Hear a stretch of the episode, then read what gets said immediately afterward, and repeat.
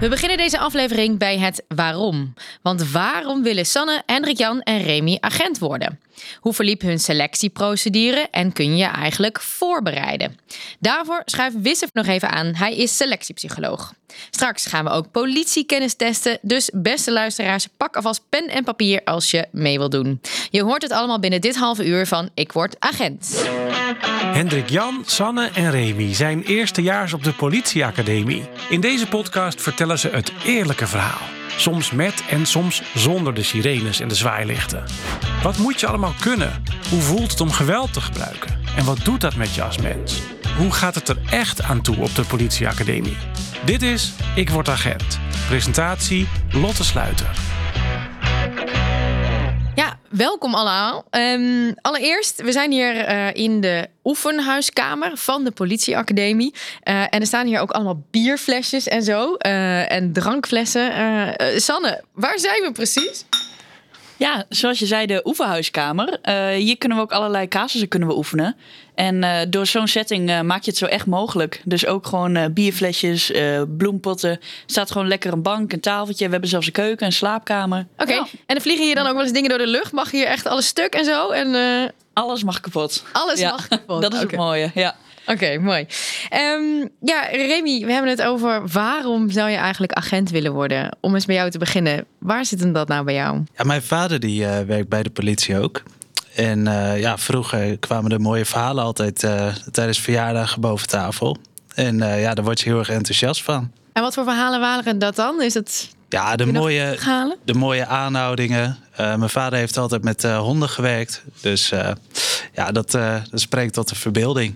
En eh, leverde dat dan niet ook nog een soort van druk op of zo? Dat dan, omdat je vader dat doet, moet jij dat ook doen? Of heb je echt wel die vrijheid gevoeld? Nee, nee ik, heb, eh, die vrij, ik heb ook andere studies eh, nog gedaan.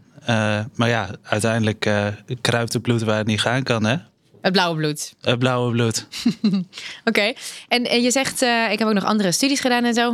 Hoe, wat voor route heb jij afgelegd zo naar de politieacademie? Ik heb journalistiek gestudeerd en rechten. Nou ja, en dat bleek allebei niet echt iets voor mij te zijn. En toen eh, eh, ben ik eh, naar de handhaving toegegaan. Dus eh, handhaving, toezicht en veiligheid heb ik gedaan. Ja, en dat eh, bleek een goede opstap hier naartoe. Oké, mooi. Dus je kwam ook al wel met wat ervaring binnen, zou je kunnen zeggen. Ja, hey, Sanne, waar eh, zit bij jou dat vuur om agent te worden? Eh, ja, ik had helemaal geen voorbeeld eigenlijk van iemand die eh, al agent was. Bij mij eh, is het ook echt ja, laatste jaren zeg maar opgebloeid steeds meer. Vooral door te kijken ook naar die programma's, boeken lezen. Maar vooral ja, die actie, lekker bezig zijn en niet weten wat de dag je brengt natuurlijk. Ja. Maar Ja. ook vooral het contact dan dat je wel hebt met mensen. Oké, en het- Politie, ja. ja, dus jij kijkt er ook naar uit om gewoon met mensen gesprekken te voeren. Ja, ja, niet eens altijd het hele repressieve, maar ook gewoon lekker het aanwezig zijn en eh, zorgen voor die verbinding. En Hendrik Jan, waar komt bij jou nou die sterke wil vandaan? Eh, nou, ik heb, eh, kom uit de hulpverlening en ik heb, eh, ben ambulant jong- jongerenwerker geweest. En daar heb ik heel veel nou, samengewerkt met wijkagenten en jeugdagenten. En eh, ja, daar is het een beetje ontstaan. En daar heb ik, eh, ge- nou ja, kwam ik er een beetje achter van... Hey, dat preventieve dat is hartstikke leuk, maar soms is een repressieve stok achter de deur toch wel, eh, wel prettig. En daar is dat eigenlijk ontstaan. Dus ik hoop dat eh, zoveel mogelijk te combineren. En ik, ik hoop dat daar de uitdaging zit. Ja. Ehm, en hoe sterk is nou eigenlijk die wil om dan bij te dragen aan de maatschappij of zo? Want daar hoor ik jullie nu allemaal niet per se over het. En vooral die persoonlijke motivaties. Eh, speelt dat nog mee? Sanne? Ja, dat vind ik wel. Ja, ik heb hiervoor bijvoorbeeld ook wel eh, een poosje op kantoor gewerkt, maar ook lekker actief bezig geweest in de drukkerij. Maar elke keer had je zoiets van je wil echt iets bijdragen. En wat, ik wil het wel heel graag eh, echt iets kunnen betekenen. Naar huis gaan en denken van bam, hier heb ik echt wat eh, kunnen bijdragen. En hoe is dat nu anders dan? Kun je eens een voorbeeld geven van hoe dat nu dan anders voelt na zo'n dag? Nou, hier is natuurlijk nog wat lastig zeggen, want we zitten vooral op de academie. Eh, maar als je bijvoorbeeld in de praktijk, we hebben nu de eerste dagen gelopen. Ja, als je dan toch, eh, toch bij een ongeval bent geweest bijvoorbeeld en je hebt daar echt goed hulp kunnen leveren. En eh, ja, dat iemand toch weer op de been komt. Nou, dat is toch een goed gevoel dat je daar hebt kunnen helpen. Remy, geldt dat voor jou ook zo? Dan, dat je echt soort van wil bijdragen aan de maatschappij? Eh, ja, maar voor mij zit het voornamelijk in dat je niet weet wat je die dag gaat beleven. Eh, de afwisseling, het eh, met mensen bezig zijn. Tijdens mijn eerste dag gingen we gewoon een rondje over de markt heen lopen. En dat kinderen met je op de foto willen en van alles van je willen weten, dat maakt het voor mij heel erg leuk. Een soort sterrenstatus bijna. Ja, bijna wel, ja. ja. Oké, ja, ja, ja. Dus ja, ergens waardeer je dan ook dat mensen jou waarderen, zou je bijna kunnen zeggen. Nou ja, en, en het is natuurlijk mooi werk. Ja, je doet het uiteindelijk wel om de mensen te helpen. Ja.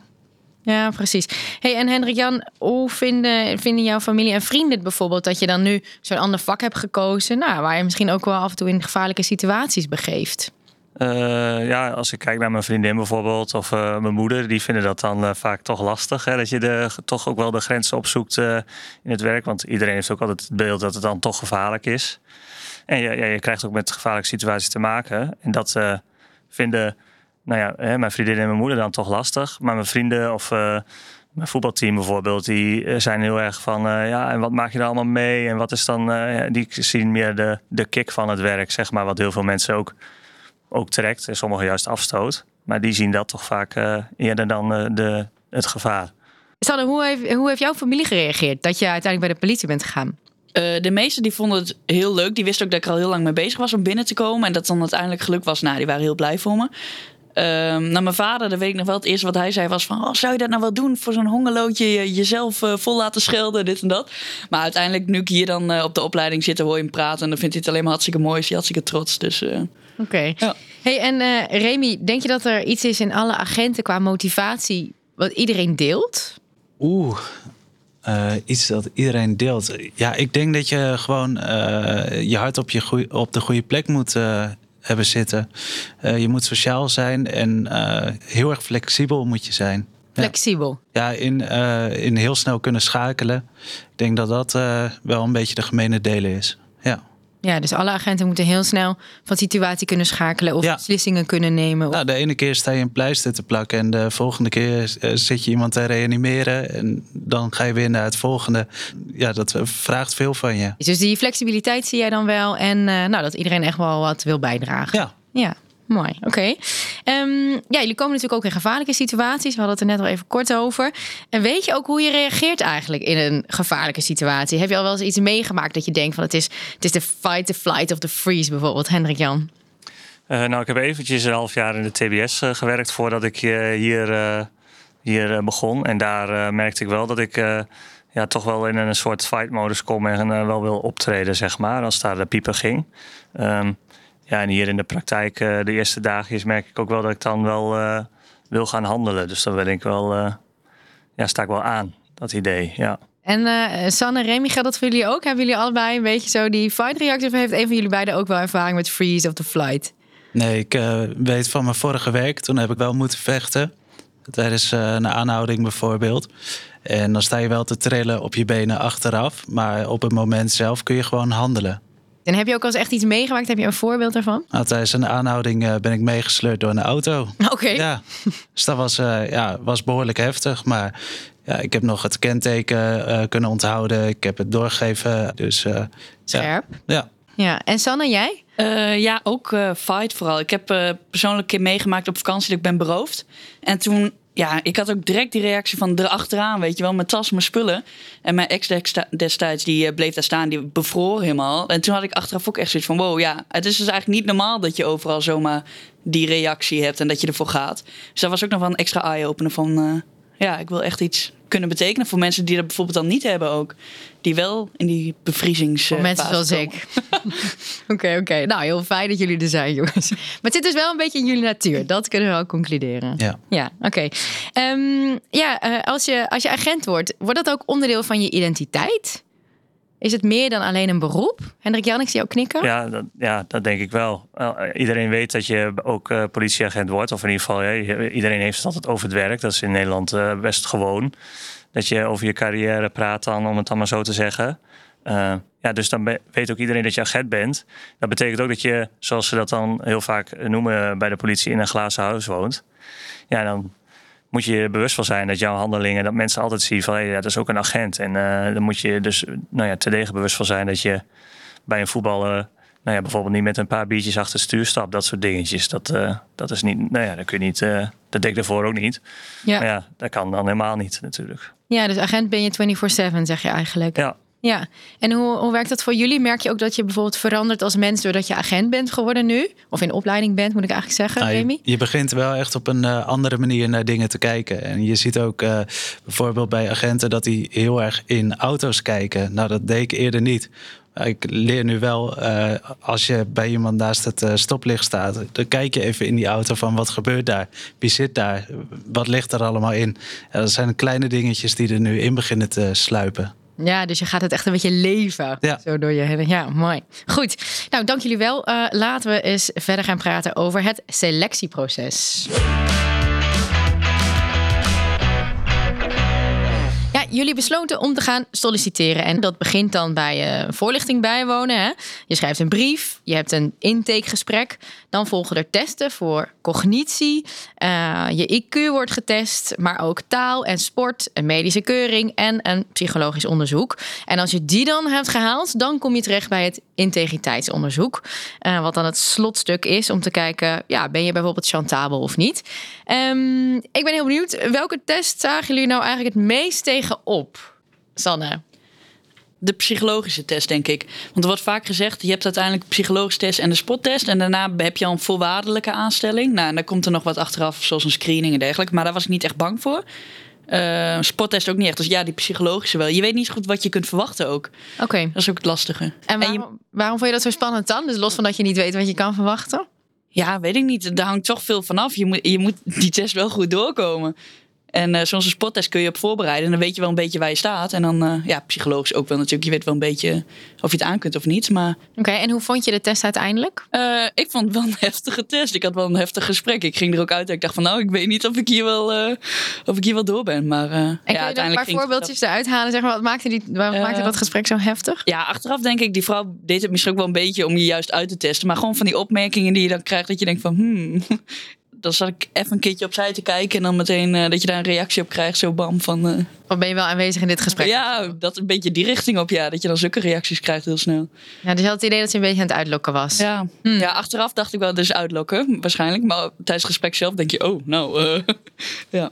Ja, dus je wist ook niet zeker of je het had gehaald of Nee. niet. Ja. Oké, nou we kunnen straks aan Wisse vragen of dat inderdaad onderdeel is van een psychologische test. Omdat je echt een beetje uit de tent gelokt wordt. En Hendrik Jan, voor jou, wat was de lastigste test? Psychologische test of het rollenspel. En dat je dan weet dat je in de gaten gehouden wordt. En dat rollenspel is onderdeel van een psychologische test. Eh, ja. Oké, ja. Ja, en dan En eh, wat ga je doen? met een acteur eh, praten. En die had een, nou ja, dan ben je geen agent, zeg maar. Maar dan ben je gewoon een bedrijfsleider of zo was ik van een verhuisbedrijf. Nou, en de acteur was een werknemer die dan... Nou ja, dan krijg je gewoon een soort casus voorgelegd. En dan moet je optreden en ook consequent zijn en grenzen durven stellen. En dan moet, er- nou ja, weet je ook dat er nog iemand op de achtergrond meekijkt en meeluistert hoe jij het dan eh, iemand eh, de les leest. Of, of in ieder geval consequent blijft bij eh, wat je zegt. Ja, precies. Dus toch, bij iedereen is psychologisch echt toch wel het meest spannende geweest als ik het zo terughoor. En kun je je voorbereiden op die testen, Hendrik Jan? Op even alle testen breed genomen? En hoe heb je dat gedaan? Eh, nou, ik denk de sporttest kun je op voorbereiden. Maar de rest, eh, ja, de oefen, volgens mij kun je ook wel oefenen voor de, voor de cognitieve test. Daar heb je wel van die oefentoetsen voor. Of eh, nou ja, als je daar zelf gewoon een beetje je voor, op internet zoekt, kun je wel wat voorbeelden vinden. Dus daar kun je wel een beetje in kijken. Maar de, de psychologische test, ja, nee, ja, denk het niet. Nee. Moet je een beetje in je hebben. Ja. Ja, je kunt jezelf niet veranderen. En daar gaan ze naar op zoek. Wie ben jij dan? En, eh, Nou, ik ben benieuwd. Laten we die zo even vasthouden. Van, Ja. Kun je inderdaad eh, kun je dingen ook leren? Of is het gewoon wat het is, zeg maar? Eh, hebben jullie eh, heel actief voorbereid op de testen? Verschillende testen, Sanne? Nee, eigenlijk niet. Wat er bij de psycholoog nog wel als tip werd gegeven van maak even een lijn voor jezelf, zeg maar, van je levensloop. Dus dat heb ik wel gedaan, dat je even voor jezelf ook even helder, dat je snel op dingen kunt teruggrijpen of zo als daarna gevraagd wordt. Eh, maar verder niet zoveel. Ja, je hebt ook een app voor die sporttest. Ja, precies. Oké. Hey, en, en hoe zit het nou eigenlijk verder? Hè? Kun je bijvoorbeeld aanmelden als je ooit drugs hebt gebruikt... of als je een sekswerker hebt bezocht... of als er een ouder in de bak zit? Ik ben heel benieuwd. Eh, ja, hoe doe je dat, Remy? Vertel eens. Ja, kijk, iedereen die eh, experimenteert wel eens in zijn leven met dingen.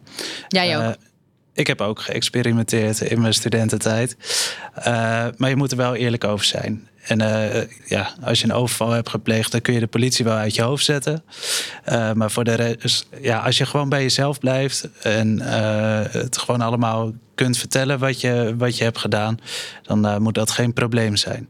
Ja, precies. Oké, dus als je daar eerlijk over bent, want hè, het komt volgens mij terug in die psychologische testen, dat je van die, van die rottige vragen krijgt, toch? Uh, Jan, hoe heb jij dat beleefd? Nou ja, ik heb al de vraag gehad over drugsgebruik en dat soort dingetjes. Dus uh, ja, daar ben ik gewoon heel transparant over geweest. Ja, in mijn studententijd uh, heb ik geëxperimenteerd.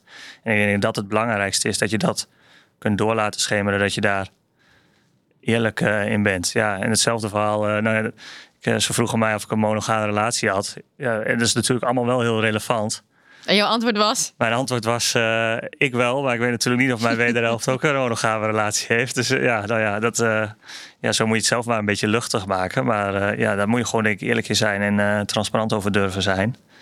En ook kunnen verantwoorden waarom je dan keuzes maakt of niet maakt. Of, nou ja. En uiteindelijk duurt het proces toch zo lang dat je wel wenselijke antwoorden kan geven. Maar je weet nooit meer wanneer je een leugentje hebt gedaan. Dus dan val je toch wel door de mand heen. Ja, dus de boodschap is: ben eerlijk. Ja. ja. Ja, En het is dus niet zo als je af en toe eens wat hebt geprobeerd, dat je niet bij de politie kunt. Nou, dat is goed om te weten. En kun je bijvoorbeeld nog, stel je bent op een feestje en iemand biedt jou een joint aan, weet je wel, kan dat nog? Of, uh... ah, daar zijn ze in principe best wel strikt in. Uh, zero tolerance beleid. Ja. Dus uh, ja, nee is nee. Ja, en als een buurman bijvoorbeeld een schutting gaat bouwen en die wil dat met cash geld komen betalen, ik zeg maar wat, hè? Mhm. hoe werkt dat dan? Ja, dat zijn lastige dingen. Maar dat is ook vooral met het morele. Er is vaak geen ja of nee, geen goed of fout. Iedereen denkt er anders over. Maar vooral het, uh, ja, zoals net ook al werd gezegd, wees eerlijk en maak het bespreekbaar en uh, kaart het aan. En gewoon helder blijven nadenken vooral. Nou ja, goed. En dan uh, op een gegeven moment ben je hè, door al die testen heen. Jullie zijn binnen. hoe ziet die eerste tijd er dan uit? Bijvoorbeeld de introductieweek, Remy? Um, nou, tijdens de, de, krijg je uitleg over het uh, onderwijs. En uh, de tweede week hebben we een simulatiedag gedaan. En dan ja, krijg je het hele uniform aan met alle oefenwapens. En dan gaan ze gewoon een nulmeting doen. En dan word je een kamer ingestuurd en dan blijkt het in één keer een huiselijk geweldcasus te zijn. En dan gewoon kijken hoe je erop reageert. En uh, ja, dan krijg je daarna van wat ging goed en waar kun je nog aan werken. Nou, en gedurende de opleiding kun je daar dan aan gaan werken. Ja, ja. En hoe reageerde jij bij zo'n huiselijk geweldcasus de allereerste keer bij zo'n nulmeting? Ja, eh, je, je staat echt van, ja, wat moet ik hiermee? Wat moet ik nu in godsnaam doen? Wat wordt er van me verwacht? En uh, ja, ik heb het gewoon maar een beetje over me heen laten komen. Ja, je kan toch geen fouten maken. Want je weet toch nog niet wat, wat de wetten zijn en het juridisch kader en zo. Dus. Ja, oké. dus jij was je wel een soort van bewust van, van oké, dit is een eerste test en ik mag nog ja. niks kunnen. Ja. En Hendrik Jan, hoe was jouw reactie? Het is gewoon heel erg ervaren en wennen. En dat merk je wel, dat mensen tegen je gaan schreeuwen. En dat was vanuit de hulpverlening wel een beetje gewend dat sommige mensen wel verbaal uh, kunnen zijn. Maar ja, dan moet je ook nog handelen. Hè? En wat mag ik hier? Ja, dat weet je gewoon niet. Ja, precies. Dus het is oké als je het niet weet als je begint. Nou, uh, denk jij er thuis ook over om agent te worden? Ga dan naar kombijdepolitie.nl. En zometeen gaan we in gesprek met zo'n selectiepsycholoog. Uh, die beslist over de toelating. Maar eerst gaan we luisteren naar de Lokkerpraat, een vaste rubriek. En elke aflevering dalen we dan af naar de lokkerruimte, de kluisjes onder in de politieacademie, waar iedereen zich dagelijks omkleedt, een praatje maakt. Dit is zo'n beetje de schemerzone tussen werk en privé. En in deze rubriek stellen we een aantal studenten elke aflevering een vraag. En deze keer vroegen we: hoe heb jij de introductieweek ervaren? Oeh, ja, die was wel pittig. De eerste dag gingen we naar de meldkamer. En daar hebben we toen heel veel informatie gekregen. En je krijgt de eerste dagen je laptop uitgereikt en je telefoon. En dan krijg je allemaal uitleg over. Je moet iets van 180 wachtwoorden bedenken en allemaal onthouden. In die week krijg je dan ook de sportdag. En dat is best wel een intensieve dag waarin je allemaal opdrachten met elkaar uitvoert. Ook om je leerteam een beetje te leren kennen. Ja, dan begint het eigenlijk. Nou, ik ben best wel lang uit het schoolsysteem. Ik, ben al, ik werk al heel lang. En, uh, dus ik vond het best wel moeilijk om weer even daarin te duiken. In al die computerprogramma's. En, uh, dus dat was wel eventjes weer, uh, weer wennen. Maar het went heel snel. Heel zwaar. Ja, ik vond het pittig. we hebben veel gesport. Dat vond ik zwaar. Maar ook uh, alle indrukken. Dus alles was nieuw. Uh, kost veel energie. Maar uh, ik vond het ook heel erg leuk. Ja, het was toch wel even... Je moet even doorzetten. Maar het is toch wel heel fijn als je dat gehaald hebt. En het is klaar. Dat je dan wel een trots gevoel hebt van... Nou, oké, dat heb ik wel even afgemaakt. Dus uh, ja, ik heb het positief ervaren achteraf. Mijn introductieweek heb ik beleefd als uh, zeer interessant. Uh, interessant omdat je gaat samenwerken zeg maar, met je leerteam. Je leert je leerteam echt op een andere manier kennen. Je kent elkaar natuurlijk nog niet. Kijk, iedereen die heeft natuurlijk zijn uh, pluspunten en zijn minpunten. Je kan zien wanneer iemand een leiding pakt bijvoorbeeld. Wanneer iemand wat terughoudender is. Nou, dat heeft mij wel echt een inzicht gegeven van... hey, wie kan ik waarvoor benaderen zeg maar, binnen het leerteam. Ja, leuk. Ja, het team leren kennen natuurlijk. Allemaal nieuwe mensen. En, uh, ja, vond ik leuk. Veel sporten erbij, nou, daar hou ik ook wel van. Er zat een uh, bij in het hotel. Uh, moest je met een tweetal het hotel binnengaan, moest je een verdachte uh, opsporen. voor de tijd had je gebokst en je kreeg een bokskap op. En dus je ging heel wat verwachten. Maar eigenlijk was achteraf was het een pop die je ging aanhouden, zeg maar. Dus dat was echt in je hoofd, zeg maar, schakelen. Dus, maar dat vond ik echt een hele leuke casus. Ja, nieuw. Want ik was natuurlijk een, een jaar dat ik nou, vanaf tien uur werkte. En uh, nu was het even weer vroeg, elke dag weer vroeg opstaan. Uh, nieuwe mensen om je heen, dus nieuwe mensen leren kennen. En, nou ja, maar het was wel heel, intensief, ook heel leuk. Uh, je leert elkaar op een andere manier kennen. Nou, je leert elkaars grenzen. Je ziet elkaar net, maar je leert nu al een beetje kennen van... oké, dat is diegene's grens. En, ja, wat is mijn grens? Goeie vraag. Uh, ik ben mezelf al tegengekomen, ja. En ook een beetje op een manier wat ik heb. Op het moment dat ik een blessure krijg, ga ik liever door. Terwijl het dan beter is om juist te gaan stoppen. Dus ik probeer mijn grens altijd iets over te gaan. Terwijl het niet altijd even handig is.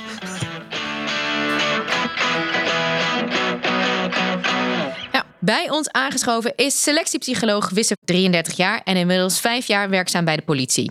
Hij voert gesprekken met aspirant-agenten en weet alles over assessments en de testen die je als aankomend agent doorloopt. Het selectieproces is trouwens gestandaardiseerd en zelfs wettelijk vastgelegd. Wisse, om even te beginnen bij het begin. Uh, uh, Sanne dacht dat hij werd uitgelokt tijdens het selectieproces. Uh, doen jullie dat wel eens? Nee, uitlokken is sowieso nooit een, eh, een ding wat wij uh, in, in een selectieproces willen doen. Tuurlijk, we gaan we wel uh, kritische vragen stellen. We zullen een beetje uitdagen om, om bepaalde denkwijzen naar voren te krijgen. Maar uitlokken klinkt, klinkt ook heel erg negatief, is ook heel negatief. En dat zullen wij nooit doen. Ja, dus je is ook wel een beetje naar reacties. Zeker. Hey, hoe ziet zo'n psychologische test er precies uit? Um, ja, als selectiepsycholoog ben ik verantwoordelijk voor het uh, psychologische gedeelte. En de, de, persoonlijkheidsvragenlijsten worden op internet gemaakt. Nou, dat is, dat is een vaste structuur. Het interview zelf uh, hebben we wel bepaalde competenties, bepaalde richting dat wij opvragen.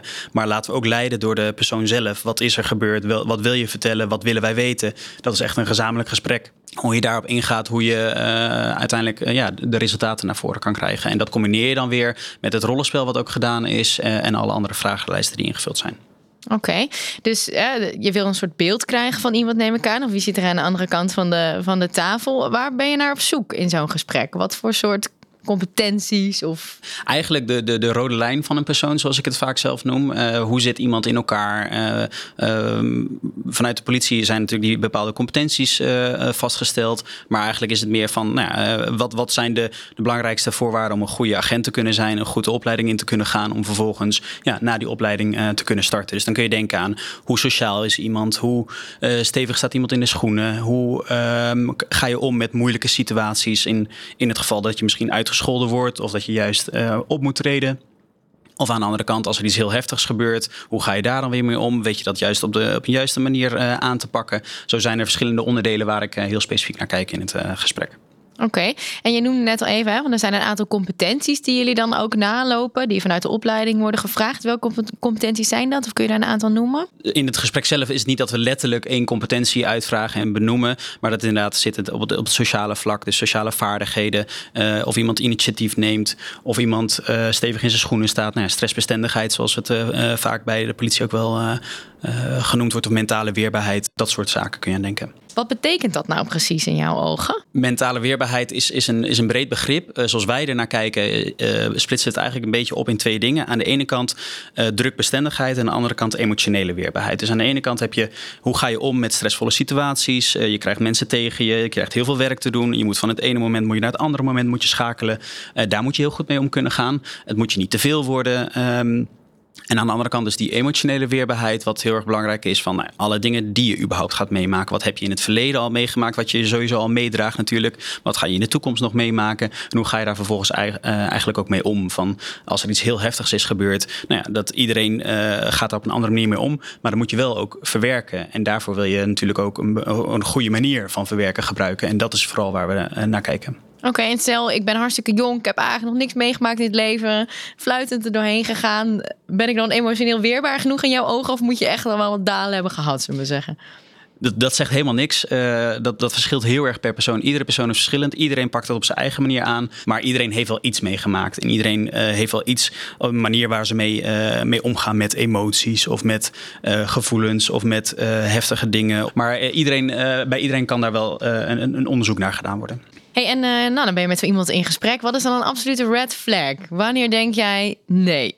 Vanaf nu werkt het niet een echt absolute red flag, dat, dat heb ik zo niet 1, 2, 3 uh, in mijn hoofd zitten. Er zit niet iets uh, wat, uh, als dat gebeurd is, dan is er sowieso een negatieve uitkomst. Dat is niet. Het gaat altijd in de context, het gaat altijd om de nuance eigenlijk. Hoe ben je daarmee omgegaan? Tuurlijk zijn er voorbeelden te benoemen dat als iemand uh, nou, in, in een bepaalde hele negatieve situatie zit en, het is gewoon niet het moment voor hen om daar uh, op dit moment de politie, uh, politieorganisatie in te gaan, ja, dat zal gewoon een, een, een red flag kunnen zijn, omdat het gewoon op dat moment niet geschikt is. Maar een persoon is niet direct ongeschikt als er iets gebeurd is, bij wijze van spreken. Maar stel, hè, laten we me iets concreter maken. Je hebt een, uh, in het verleden een verslaving gehad, bijvoorbeeld. Of uh, je hebt last van uh, um, ja, meer psychische instabiliteit. Of nou, kan van alles zijn. Dan nog steeds zou je erdoor kunnen komen. Dat, dat ligt aan de nuance. Dan, dan, ga ik inderdaad niet een heel zwart-wit antwoord uh, voor je geven. Maar dat, dat, dat ligt heel erg aan de nuance. Tuurlijk zijn er bepaalde uh, onderdelen. Als iemand daar nog steeds last van heeft. Als iemand nog steeds moeite heeft met bepaalde situaties. Ja, dan, dan zal dat heel lastig worden om in een politieorganisatie uh, goed te kunnen werken. Nee, in het verleden behaalde resultaten bieden geen garantie voor. Absoluut. Maar goed, fijn. Dus er zit een soort openheid, zou je kunnen zeggen. Het Zeker. gesprek doet dus veel. Ja. Nou, en wat hè, je zegt, het is in principe gestandaardiseerd, die test. Maar toch is het in zekere zin subjectief. Want jij zit daar aan de andere kant en jij beslist. Hoe moeten we dat dan wegen? We hebben eigenlijk een soort meer ogen principe. Dus ik ben niet de enige die resultaten haalt uit het, uh, uit het proces. Waar nodig uh, zal ik ook zeker gaan sparren met mijn collega's om daarnaar te kijken. We controleren elkaar uh, meermaals per, uh, per jaar om, om, om te kijken, zitten we nog gelijk aan elkaar? Dus dat is de manier om het allemaal gelijk te houden. Maar uiteindelijk ben ik degene inderdaad die de beslissing maakt.